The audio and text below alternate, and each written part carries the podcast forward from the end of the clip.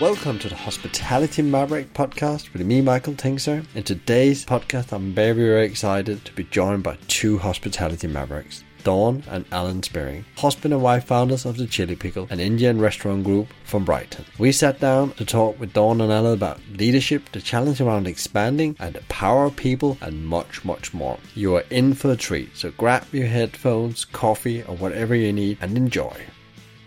Welcome, Dawn and Alun, to the Hospitality Maverick podcast, and I'm very excited to have two local Brighton Mavericks on the podcast today. Thank you for having us. Yeah, pleasure to be here. Many people maybe don't know out there in the, in the big hospitality world who you are yet, but you have a, about more than 10 years behind you here in Brighton. Just opened your second location That's in right, yeah. Guildford. Mm-hmm.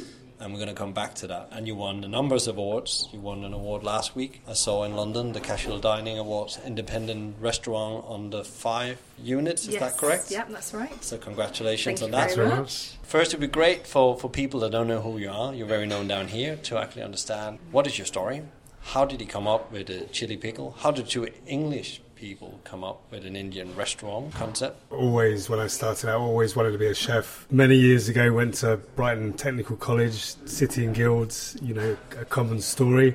And then, then just had that inkling and wanderlust to travel the world. And then over a period of 22 years, I did that. Ended up working in um, eight countries, four continents. Kind of started very classical, you know, sort of Austria, Germany, Switzerland, really old school five star deluxe hotels. You know, I mean, the, the more senior the chef, the taller the hat, very regimented, large brigades. You know, you work from third commis, second commis, first commis, and, and if within five years you've hit chef de partie, you'd be very proud. But for me as a young man, I mean, it, it instilled sort of wonderful discipline and I guess, you know, a certain work ethic and, and, and, and philosophies that have put me in good stead ever since. You know, with, with that wanderlust and, and the opportunity, I guess the more experience and better I got, the more opportunity to go further afield, you know, with more exotic countries. And, and then, then the passion grew into, I guess, the cuisine of the Southern Hemisphere. You know, along that road, me and Dawn met in London in New Cross in a in a nightclub Yeah, it's not quite so glamorous sounding. you, you know, then, then we, we've kind of shared the journey ever since. We kept travelling together. We worked in, in Dubai and Bermuda, and but at the end of it, you know, after 22 years, that idea to come back home and share our passion uh, with our firstborn, and um, you know, open up a restaurant that we both really Yeah. love. Yeah, my, my background's quite different to Alun's. I used to work for the ambulance service. An ambulance technician, not hospitality. I'd had hospitality experience when I was a student and when I was at uni and, and things, you know, so I, I'd had experience in that respect. But still, always very people facing, involved in community and, and enjoying any kind of job that wasn't office based. I liked the kind of flying by the seat of your pants, as they say, you know. So for me, it was a very natural thing to move into the front of house side of things for Alun to be in the kitchen, for me to be at the front, and it worked really well, didn't it? So yeah, when I met Alun, I mean, it wasn't hey, come and open a restaurant with me. We were we met in New Cross in South East London and worked for the ambulance service, and instead Alun said, hey, come and live with me in Bermuda. So Woolwich or Bermuda, it's kind of uh, yeah. So it was quite a romantic start. We only had a couple of dates. And then Alun went to start the job in Bermuda and I went and followed him.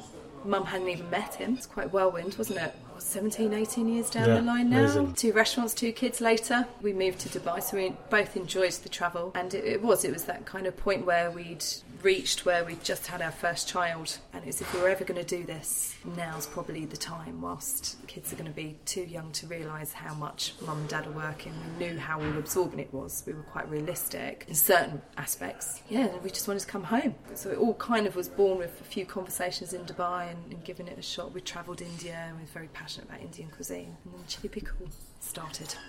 So when you came back to Brighton, and we're sitting in your the second venue in Brighton today Mm. Second, in yeah. Mm. Jubilee Street, how did you come up with it? Besides, you said you travel a lot in Yeah. India, and you're passionate about Indian food. How did you come up with, it, with the concept here? When you say concept, it's not. It wasn't that clean cut. I think it's. I definitely think the hospitality industry has moved forward since you know when we first started talking about chilli pickle. You were the first early talks about it. You're probably touching on sort of 12, 13 years ago, really, because we came back to UK. It took us a year to find a site. We're coming into our 11th year in the summer. It was more about making a restaurant that we would love to go to ourselves. And then I think, with regards to the cuisine being Indian, I mean, for Alun, especially as a passionate chef, It was about trying to be true to a cuisine that we thought that we could really back really. Think always wanted to have something that's quite rustic and, and kind of almost like a, a, canteen in India, but but still refined. So so you know real real flamboyant food, like like so much of Indian cuisine is almost almost sort of warts and all in your face. There's there, there's so much detail behind it. I mean, and, and the flavour impacts. I mean, if if ever I was going to be involved in, in any cuisine, it would would have always been that kind of southern hemisphere, sort of big bold flavours. You know, really exciting, in your face ingredients, which is nothing against you know sort of that, that classic European, but it's just you know my, my preference and always steered to, towards that side of cuisine. And the fact that it's Indian, you know, there was a few sort of instances along the way for me. I did a, did a bit of a stint with um, the Cinnamon Club um, before uh, an expat position, so spent some time with Vivek, and that, that really kind of sparked passion directly to Indian cuisine. I had loads of uh, exposure when I worked for Jumeirah in Dubai. As a brilliant uh, resort I worked as the opening of Madinat. Initially I went there as exec chef of a Moroccan restaurant. Um, so, so been involved in all sorts of cuisines. And, and to be honest, that was also a learning curve for me because, um, you know, it was a very thoroughbred uh, Moroccan Arabic kitchen. And I kind of put my interpretation on the food and probably just stamped my template a little bit too strongly and, and what I churned was, was something that the expats loved but the locals questioned its authenticity and you know and then having the chilli pickle now it's you know I've learned a lot from that in the sense of when to push the boundaries when to accept this should only be tweaked and tuned and when to leave stuff completely alone. But as I say, working in a lot of countries, you kind of get this this confidence of, of working with different cuisines. But for us, opening the chilli pickle, always wanted it to be something very different and, and a white couple and I guess, you know, even specifically a, a, white chef owning an Indian restaurant was kind of unheard of then. I know there's people in the industry that wrote about Indian cuisine, Pat Chapman and, you know, other folk, but actually having a stand up restaurant, I, you know, it's kind of unheard of. So, so that was a sort of point from the outset. And then the style of restaurants, there was the, the fine dining London front, the Cinnamon Club or the Tamarinds or the Zaikas and, and all of this. And then there's, I, I guess, you know, the real sort of North Indian kebab factory kind of uh, Tayyab style in, in, in East London. And then, then it was the truly loved Bengali restaurant template we all know and we all grew up with. And, but outside of that, and especially outside of London, I think what we planned to do was something quite new. And, and you know, I think the thing that we knew with Brighton that is Brighton is always been quite eclectic. That there was an opportunity for us to offer something different and, and to potentially be accepted. So so that that was kind of it really. I mean, you know, the template was great regional food, maybe some quirky plays on the Anglo-Indian favourites, you know, your madrassis, your vindaloo, a really nice in- environment, some great beers. I mean, craft beers was not a buzzword then, definitely mm. not.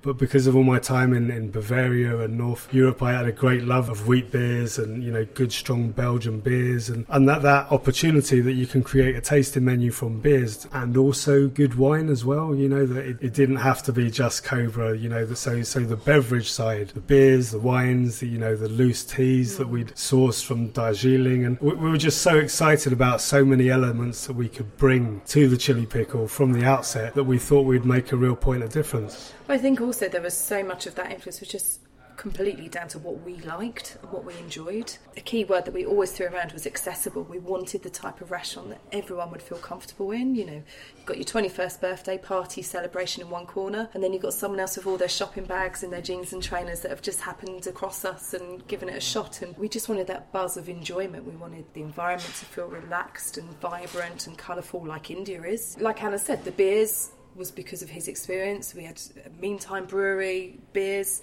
because I'm from down the road from Greenwich. The food was everything that we both loved and enjoyed. The teas was what we loved and enjoyed. So there was, it wasn't that kind of sitting around the table and thinking what would people necessarily be looking for. No, we, we, we didn't. Knew... So it wasn't a contrived, you know, what, yeah. what, what was going to be very saleable. It was it was a labour of what was inside us, our passion, our history, and, and we've tried to put that yeah. together in one small restaurant. And I think that's um, what makes things work. The customers can see through a concept. For us, it was us on our hands and knees sanding the, the woodwork and my dad did all of the painting on the first time. I mean it was a real labour of love, wasn't it? And and we knew that it was going to take a lot from us So we knew that we had to be, if we were going to work 24 7 in our restaurant, it had to be what we loved. So I hope that shined through. You are been on the road for ten years, and there's been a bit like a, a revival around casual dining Indian concept. We have Yes. Dishoom, we have mm. Mowgli, we mm. have other concepts coming now, and, and you as well has also just opened your, your second site, as you mentioned, in, in, in Guildford.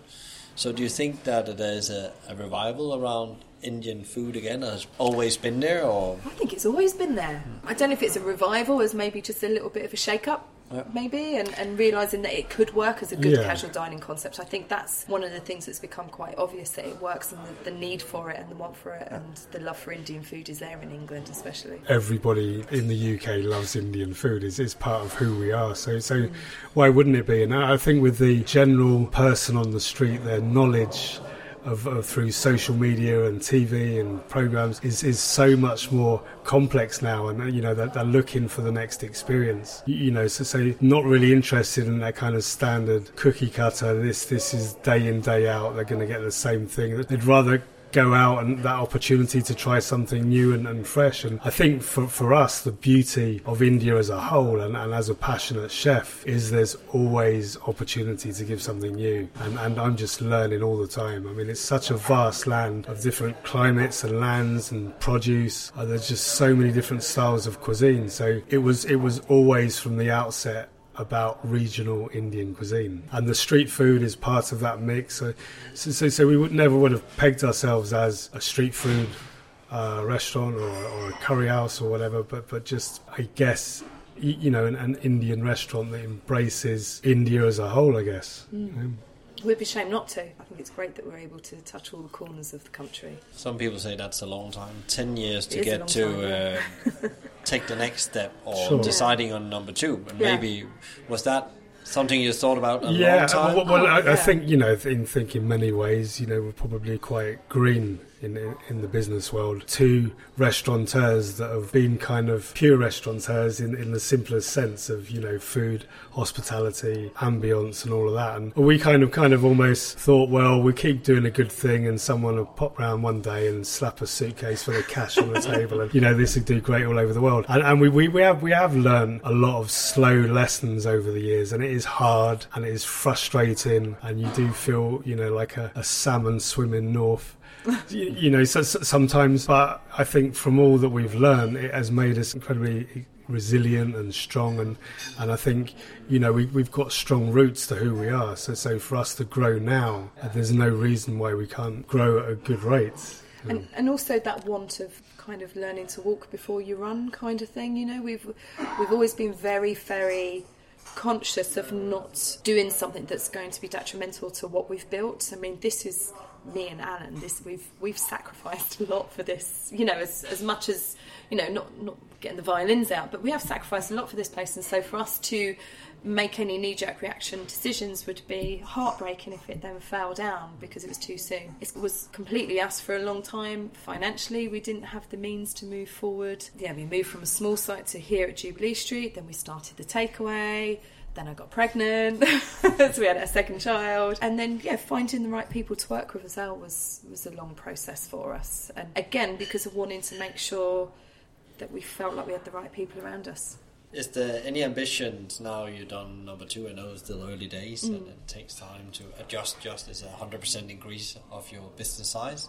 Yeah. Is there any plans of more, uh, or are you again adjusting and finding your, your feet on that journey? We're definitely adjusting, but um, but that's again that's us wanting to make sure we get it right and that we feel really happy with Guildford. But yeah, the hundred percent there's plans to want to move forward and and grow a bit more, right? Yeah, yeah, for sure. I mean, I mean, you know, the second site has been a massive challenge. You know, mm. when we decided to, you know, be outside of of, of, of Brighton, that the, you know, we wanted a, a demographic that was around about an hour away. You didn't want to hit London yet, and I, I guess we sort of did the market towns, and, and you know, Guildford for us seemed to tick a lot of the boxes. But actually ha- having the second site is, is, is been brilliant. It's a beautiful site, and you know, it really is a is a perfect template for what Chilli Pickle is. I think you know one one of the biggest challenges is obviously finding the right management team. You know, that has been for us quite a challenge. Um, you know, you know, we didn't hit the, the right people initially initially, and, and we're kind of there now. It, it, takes time, and we were always given the heads up that this is often the case when you go to your next site, and because you know, as the owner operator, where you're so used to being there and you know all encompassing all the time and then giving it up that you've got to have that full full trust and you know that comes over a period of time so so I've kind of based myself loads in the second site, sort of in the early days now. And we've been six months, and I think now we've kind of we've found some roots there. You know, we're, we're starting to build nice, nice local reputation. You know, that consistency is honing in, uh, and then suddenly yeah, that philosophy is becoming more natural in the second site. So you know, now now feeling the real necessity for, for to be back in, in base and, and you know kind of hone the uh, the core to another level, and I think that that's the only way. Then we can step to the third one. Is is that now the the, the centre just needs to become that much stronger. They say the second is the hardest, and it certainly is. And I think part of that is because you do almost get used to what you've got with your first. It's like having children and kind of forget how bad labour really is. Then you go through it again, you go, oh yeah, that really hurt, you know, and it's it's part of that. And and also we're much stronger in who we are and what what our concept is now. You know, we have got a brand. We knew how important it was to get that. And, you know, the strength of brand gives confidence to the customers. You know, we've got to look like we're organised. So the training of the front of house staff deemed much harder than we anticipated. You know, we had a training packs and information, but actually it was a lot more. Uh, we needed to be more involved with maybe getting some of the guys from Brighton to explain the ethos because when in Brighton someone leaves and you replace them with someone new, it's just one person. You can really put a lot of energy and time into that person. When you're starting with a whole new team, you can train them as much as you want, but until you've got customers in front of them, they're not overly prepared for it. And so when you've got a whole brand new team, it's like wowzers, it's quite a shock to the system when you first start getting customers coming through the door. We've definitely learned a lot, and there's things that we would do slightly differently now, just because we can imagine a smoother, more cleaner way to do certain things. And again, it is just me and Alun. You know, we're kind of you, you know you do spread yourself a little bit too thin sometimes, and um, I think if we do, if we do a third, it would definitely be much smoother. I hope so, anyway. definitely something about that when you're telling there that I can reflect on my own journey as well. Mm. When you you open very fast. At some point, it's going to go fast. It always does. And it's the people factor when you start scaling that and your ability to, to be present in the same way as you were before. Mm. And it's not just mentally, but it's also physically be there because they're used to see you. You don't have to say anything. Sometimes you just have the visibility of the yes. leader. So yeah, that's very understandable. That's mm. a challenge. So so you feel like many others when they go on this journey as well. The people factor is the challenge, the yeah. massive challenge, and, and then the consistency of a product, of course. But that's that's in a way you, you can fix that with mm. the right people. But the people are your voice right? They're the ones that are talking to your customers. They're the ones that talk to their friends and people they meet when they're down the pub and they say, "Where do you work?" And it's the chilli pickle. Yeah. It's like, "Oh wow, I love that place." You are at the mercy of your team, really. So it, you've got to make sure that you are behind them and you instill the right ethos and that you are a, a positive, good employer. And you know, and it's it's really really important. And and we love that part of it as well. I mean, we love one of the beauties of hospitality is the, the, the eclectic mix of people that you come across is amazing. And uh, the people that I'm friends with now and people that are in our lives would never have happened if we weren't involved in hospitality and had a restaurant. Philosophy's always been about teaching and training and, and mm. nurturing. I mean, going back to Dubai, I, you know, that I had a role, sort of part of the Moroccan restaurant, and then, then they moved me on into kind of a roaming role within the resort, and I would go into different kitchens and, and help the chefs, you know, with the menus or presentation or tastings, and, and also I started up a, you know, a school for the sort of different skill sets for, for the young chefs, whether that be cutting of vegetables or classic sauces or soups. You know, I, I think for me, and, and probably Dawn now, that we've got the opportunity as we grow to almost sort of kick back into what we're really good at, mm. you, you know, kind of honing again of, you know, that real passion for the food and, and trying to relay that passion to the, the new, the younger, or the, the less experienced chefs. And, and then to come back here now, I can see all of that growing. I mean, I'm you know really excited at the opportunity. You know, going back to when we first started the, the chilli pickle, you know, I've always had a, a, an immigration license that allows you to bring from overseas, whether that be India, Dubai, or, or wherever. I think the last six years has been um, longer than that now. I think yeah. as, as, as far as the takeaway clause, so that's allowed you. You're not able to bring in unless there's you know very quite complicated small details, very high salaries. So you know, initially I had almost speciality Indian chefs in every role. You know, normally always the, the tandoor chefs were from Rajasthan, you know, which they're incredibly famous for. I always had speciality South Indian chefs. You know, I even had Indian sweet chefs, you know, halwaya chefs. Uh, so, so it was kind of a master in each section. Now that's kind of broken down now to what is a very, uh, a very European kitchen we have, you know, especially being outside of London. But my, my skills have allowed me to, to sort of morph into these sort of restricted times. And although I, I would love the opportunity to bring from overseas, from India again, because I think it's quite important to keep that cycle, you know, of talent and also the current talent that are in the UK keeps people on their toes, you know, rather than kind of that stagnation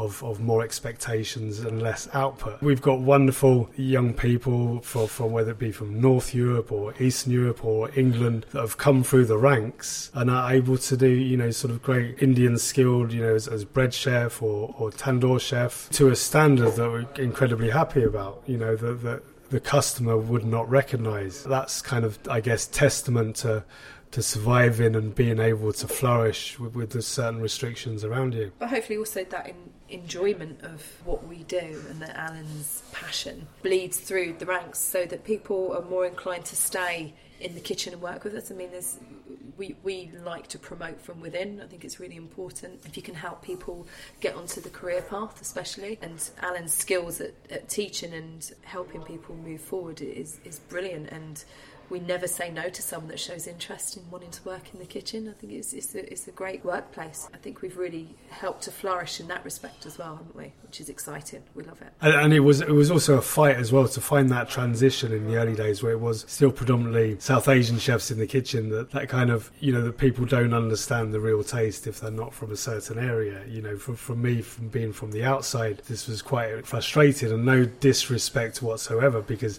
there's definitely a purity of ability that can really shine through at the, the, highest level. But at the end of the day, you know, being being a chef, it, it is a craft, and a craft can be taught and it can be learned, you know, and if, if there is a will, is is is very doable from both sides. But there needs to be a level of passion and, and, and hunger from both sides, uh, and I think we try to put that across. Where do you get your inspiration from? Do you still travel a lot in India to continue innovating the concept? Because yeah. I guess the the customers, even though they love their regular curry, they also want to see new stuff on the menu.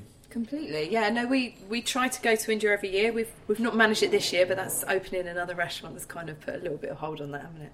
We go India every year, take the kids. We always try and go somewhere different. The itinerary is usually led by what food we want to eat, and yeah, hundred percent. We we need to eat when we're there. We like to reconnect with the country and just em- embrace the whole cultural side of, of being there. But, yeah. when, whenever we come back, we're always, you know, fired, full of, of yeah. passion and, and hunger. You know, can't wait to get stuck into the to the menu and, and, make some changes. I mean, I always go out to India with an empty suitcase, and I always oh. fill it with um, kind of local cookbooks. And I, you know, I have. I've got um, you know, well over five, six hundred Indian cookbooks home, and you know, lo- loads of obscure ones. And and that's that's another passion for me. I just sit at home, kitchen table, pull out 20, 25 books, and just sit in the afternoon and just flick through and just brainstorm a little bit and yeah. you know just ideas each time. And, and kind of almost go back to that every every month or so I just get into that mode and, and, and, and there's there's so much opportunity to learn. I mean one one is obviously the chefs that have come through the ranks you know always trying to pull from themselves what they they cook at home you know what what they're passionate about. Obviously, the industriousness of, of, of, books and everything. And then when we do go to India, you know, we will pick a place that is famous for a certain type of cuisine or whatever, and then we will search out the, the very best opportunity of that cuisine. You know, whether it be on the streets or at the highest level in the most sort of the regal of hotels. You know, I mean, yeah. you can get the very best from both sides in India, and, and we do so again and again. Uh, yeah, when we go to India, I mean, we will go and eat in a nice fine dining restaurant and then for lunch we're going and having some street food and we're trying to tick all the boxes of different ranges of food that we can have when we're out yeah I, I, mean it wouldn't necessarily be fine dining in the sense of the plate presentation but you, you know for example you know ITC Dum Pukht in, in, in Delhi yeah. you know is a very famous very very sort of opulent hotel, you know, very, very, very pricey. But the, the, the Mughalai, you know, the North Indian cuisine is, is, is so good, you know, the very best of ingredients, you know, the, the best chefs producing it and, and the bread and the kebabs and everything, absolutely sublime. And then, you and then we will go to the old back streets, the alleyways of old Delhi, and we will have a, you know, kebab at Karim's, you know, and pay a hundredth of the price Yeah. and also be blown away. But I think, you know, too many things can become cliches and for people to say, oh, all the best food in India is in the streets.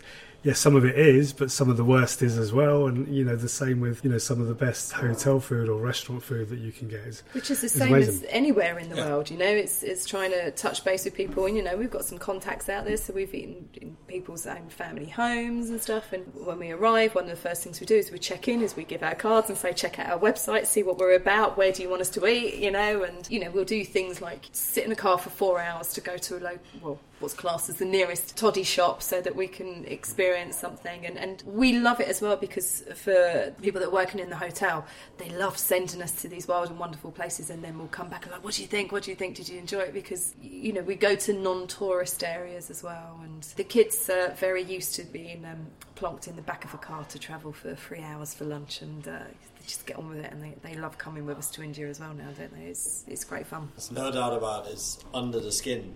Oh. your, your, your concept. I, I can hear that. Yeah. It's very. it's almost movement sitting listening to Oh. it. Um, so now you become part of a multi-unit operator, but two and more in the pipeline. How are you looking now on the industry? Because often when you go from that running that one restaurant and you talk to some of the struggles about growing a business and the people side, the consistency. How do you see the, the industry where you are now? Because it is, uh, it is, uh, you can say, challenging time for the industry, and there's there's bad news almost, you know, every week about, Yeah. especially about the more established concept and change. sure. Oh, it's exceptionally hard. And, moment. and it was kind of that all sort of come to a head almost when, when we sort of put the signature on the second site, you, Yeah. you know, and, and who knows how things happen in life. You, you just cannot control, can you? You know, we went into Guildford and then immediately a bunch of places closed around us. It wasn't tumbleweeds of escaped from New York, but it did, did have a little bit of a Yeah, we, you know, I- we're next door to a Maplin's that shut down. It was opposite to Cow, you know?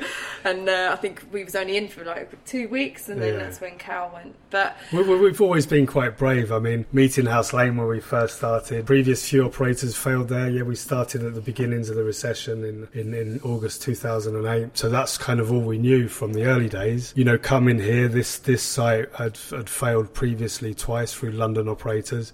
Is a beast of a restaurant if you can compare it to, you know, the Meeting House Lane Little Bistro. But we, we, we tackled that, and, you know, maybe there is an element of our head that's so- sort of the brain's blocked off of, of fear of a certain thing. But we did. so.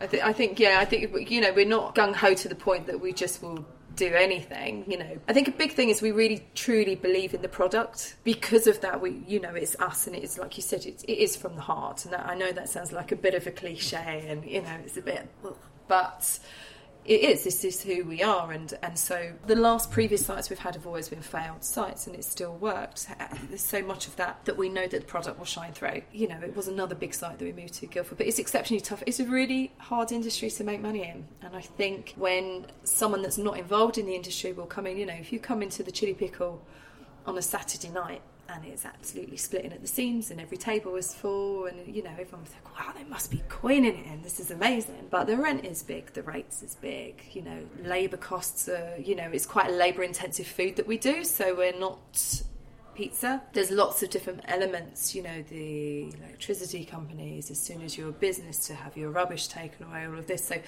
when you get down and you break it down you get to the very very bottom line there's never really that much left, and then suddenly the dishwasher will pack up, so you'll have to go. you know, so there's always challenges being thrown your way, and I think it is quite difficult. I think the consumer is changing; they're becoming much more demanding, and rightly so.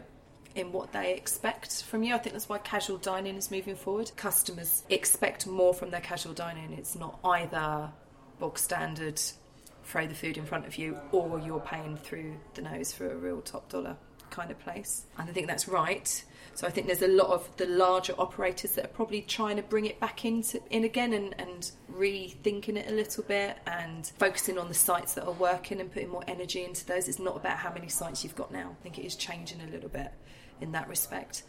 And also there's much more offerings out there.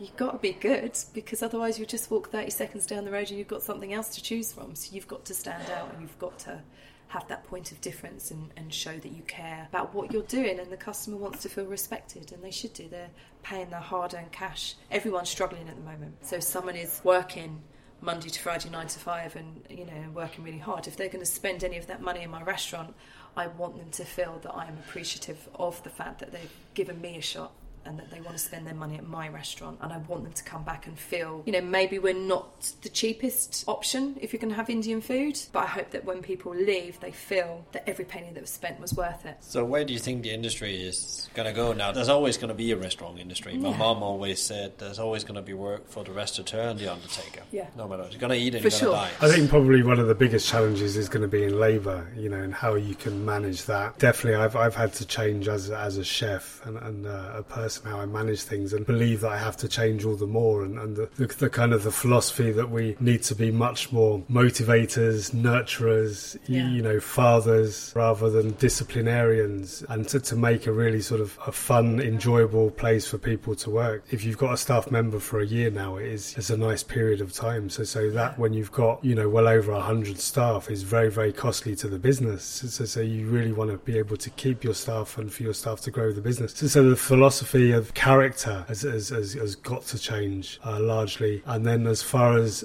you know numbers and, and productivity, you know, what we're looking as a business, how we can become more productive in everything that we do, you know, is very, very serious because, because if we're not, then, then, then, you know, like everyone, then the bottom line becomes a real challenge.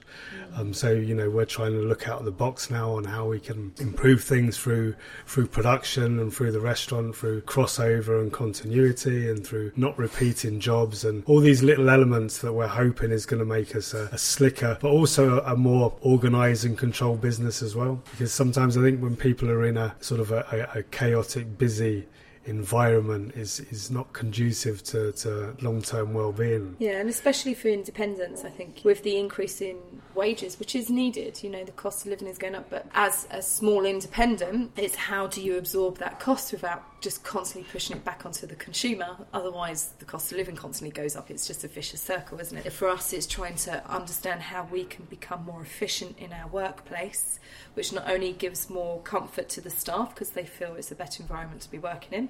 It's more enjoyable. We all know what it's like when you're at school and the substitute teacher comes. There's chaos, but after a couple of days, you're wishing for that teacher to come around that's going to make sure everything's organised and in place. So it's trying to put all those systems in place to make sure that that's there. And also, then the efficiency hopefully means that it's more organised output so that the staffing levels are right because that's one of our biggest expenditures is is labor and it's it's trying to manage all of that all these increases are coming on and because when you are just an independent you feel it quite dramatically and then obviously it's not just about the national living wage if that goes up then you've got to have that difference between those guys and the managers otherwise everyone becomes on so you've got to so it's for the whole team that you then get those increases. So it's it's trying to. ma- It is a bit of a juggling act of, of managing it all. The other side is that the consumers are eating out more.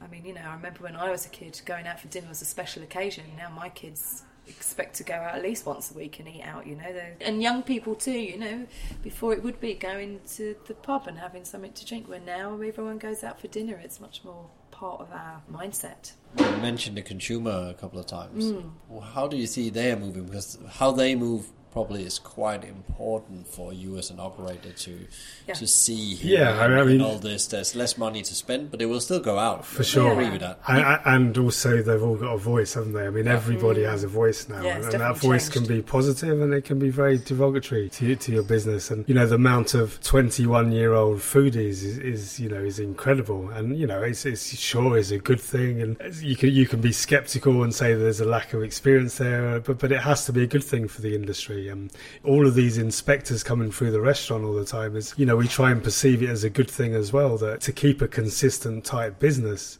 if everybody's getting the same quality of service and food, then we're controlling a, a much better business model. I mean, we, you know, we always kind of since day one try to peg ourselves with certain awards that, that's kind of a flag for quality and consistency, and we still do. But but there's there's so much more outside around that now. Even us giving out the comment cards, which we do to all of our customers with the bill, is it's a great feedback for us. Yeah, and you that- have to listen to your consumer. the consumer's voice is just bigger than it's ever been. It, it really is. Like Anna said, we give out comment cards. We do. We look at TripAdvisor. Our reservation system encourages people to give reviews. You've got Google reviews. Everybody's got a voice, and it's it's really important to listen to them. And and I think that's how you hopefully keep an understanding of what the market's doing and what your consumers want. And I'd like to think that another reason that we've been around for so long is that as much as we do believe in our product.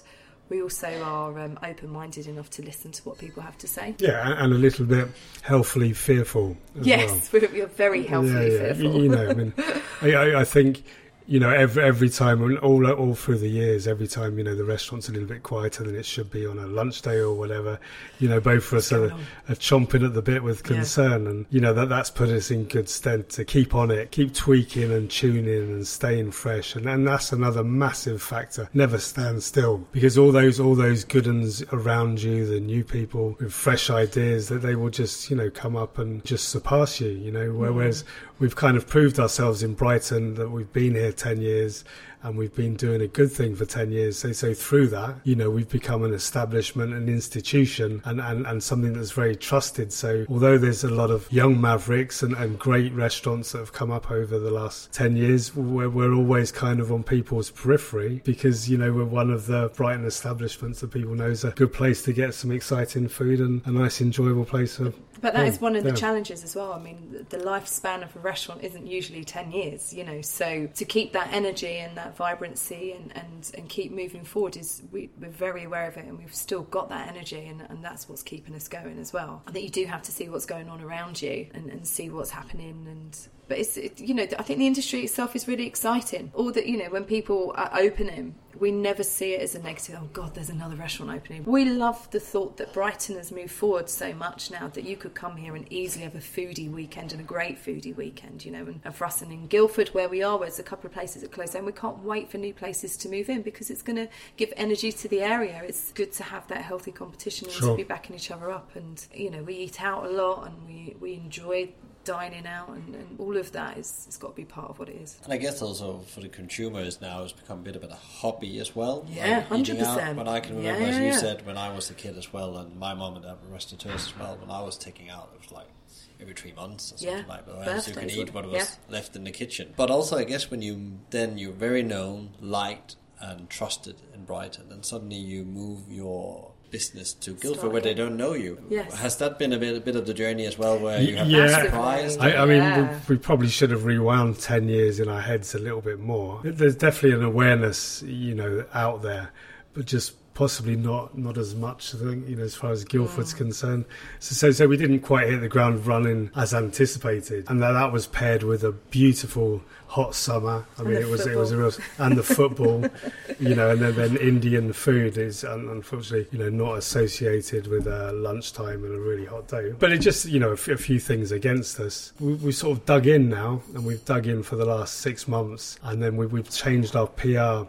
Our way we're doing things, and rather than a bit of a national uh, level, we've kind of gone local, and, and we sort of really, you know, got involved in the council or, or visit Guildford, and you know, on a little, lot more on the streets, and to understand what Guildford's all about. Um, you know, we have nice rapport with um, the local radio station, Peter Gordon, and it's just, I, I think we've kind of turned around and treated it like a new restaurant again. And through doing that, I, I think we've created, you know, a nice buzz about town. And, uh, you know, now we're kind of more secured in, in the way that we're sitting there now. Yeah, and and that's another one of our lessons of understanding that it takes time. When I now remind myself of those first six months in Meeting House Lane, my god, it was so hard. There was a, re- some, a real emotional roller coaster, and, and this time has been a real emotional roller coaster. It's that you know the fear and going, oh god, why are we not busy enough? And then you know, and, and making sure that we get that message out there of what we're about, and, and remembering as well that no matter how much you market and you do social media, you do all these different things, it's word of mouth. People trust their friends and their family, so there has to be an element of that waiting for people to come and eat and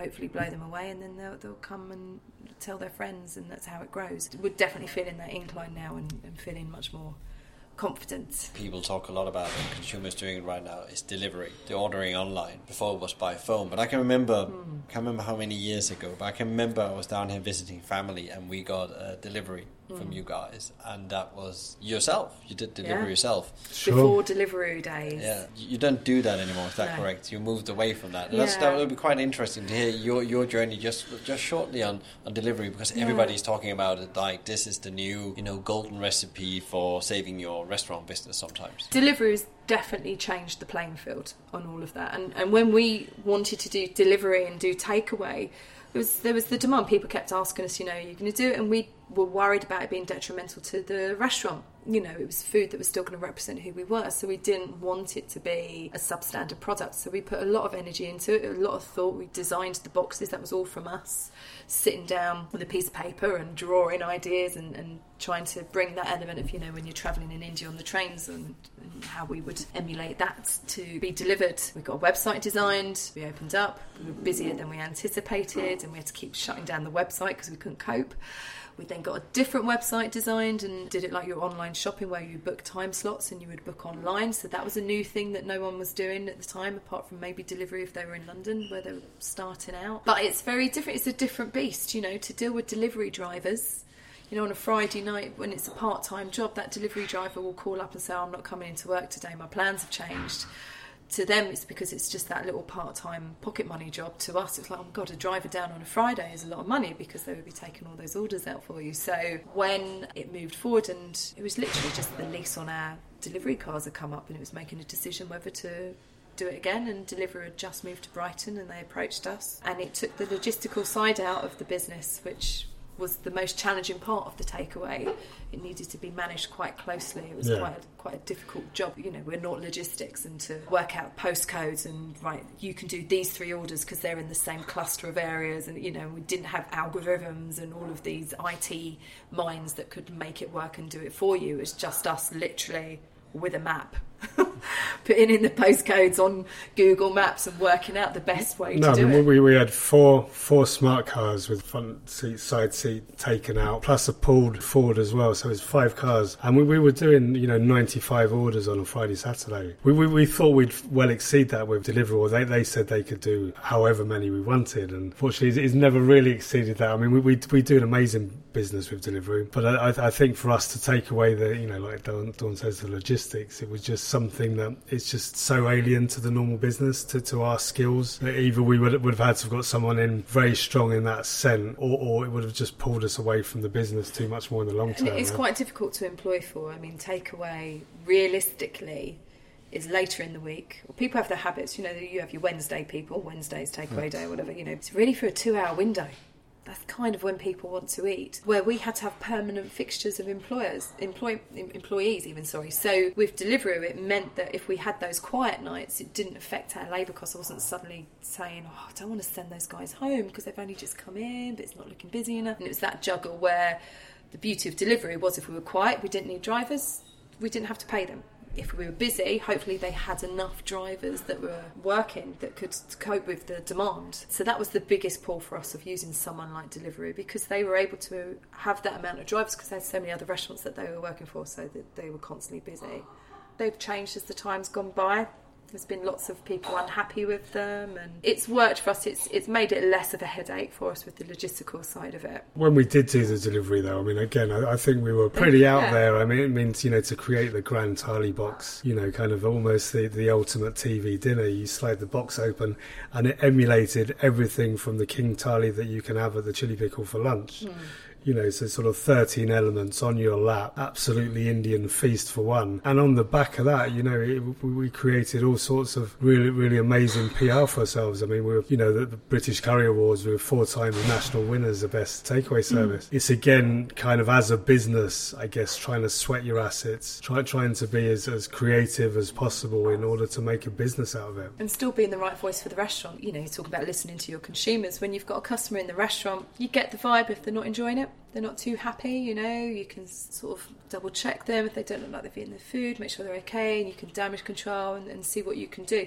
With the takeaway, the food is going to the customer and you're not there, you can't see them eating, you can't see what how they're feeling about it. So to make sure that the product is of the standard that we feel happy with and that we were confident with was a long thought process for us. We, we didn't want the consumer to feel that we were just it's a diluted make, Chilli Pickle yeah, experience. Absolutely, it had to feel like it was us. We're really proud of it. Actually, I think you, you, sometimes when you're in the depths of it, you don't step back and look onwards. And, and when we do, sometimes think like that, which is usually involved with a couple of glasses of red wine or whatever, and we're reminiscing about the days. oh, blimey, you know that was quite.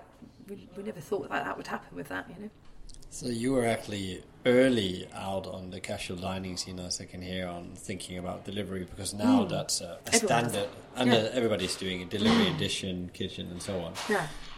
So on your journey or in your in your life, who is your you know mentor you look up to, or just be one you need to talk with every day, but who's your hero? That's probably a better way of phrasing. Who's your hero? Who are you looking at when you are running your restaurant business? Is it one from the industry, or is it a, is it a person from outside this industry? I, th- I think now, you know, I think probably we look to each other I think, you know, starting out as a young chef, what got me stimulated and excited, you know, to enter the industry was, was kind of the, you know, the old classic guard, you know, the Roux brothers and, you know, Nico Ladenis and Pierre Koffmann and, and all of those, you know, that, that's, that's who got me into the industry in the first place. You know, so some been some amazing, uh, experiences with Indian chefs and, you know, particularly Vivek when I first started the, the, the idea and, you know, the stint I did then at the Cinnamon Club. All, all you know, so many chefs that I've worked uh, overseas, you know, sort of snippets that you've taken from different people and, and, and different experiences. But I think now is, you know, there's not like that photograph that we'd go to look at and, you know, see is that.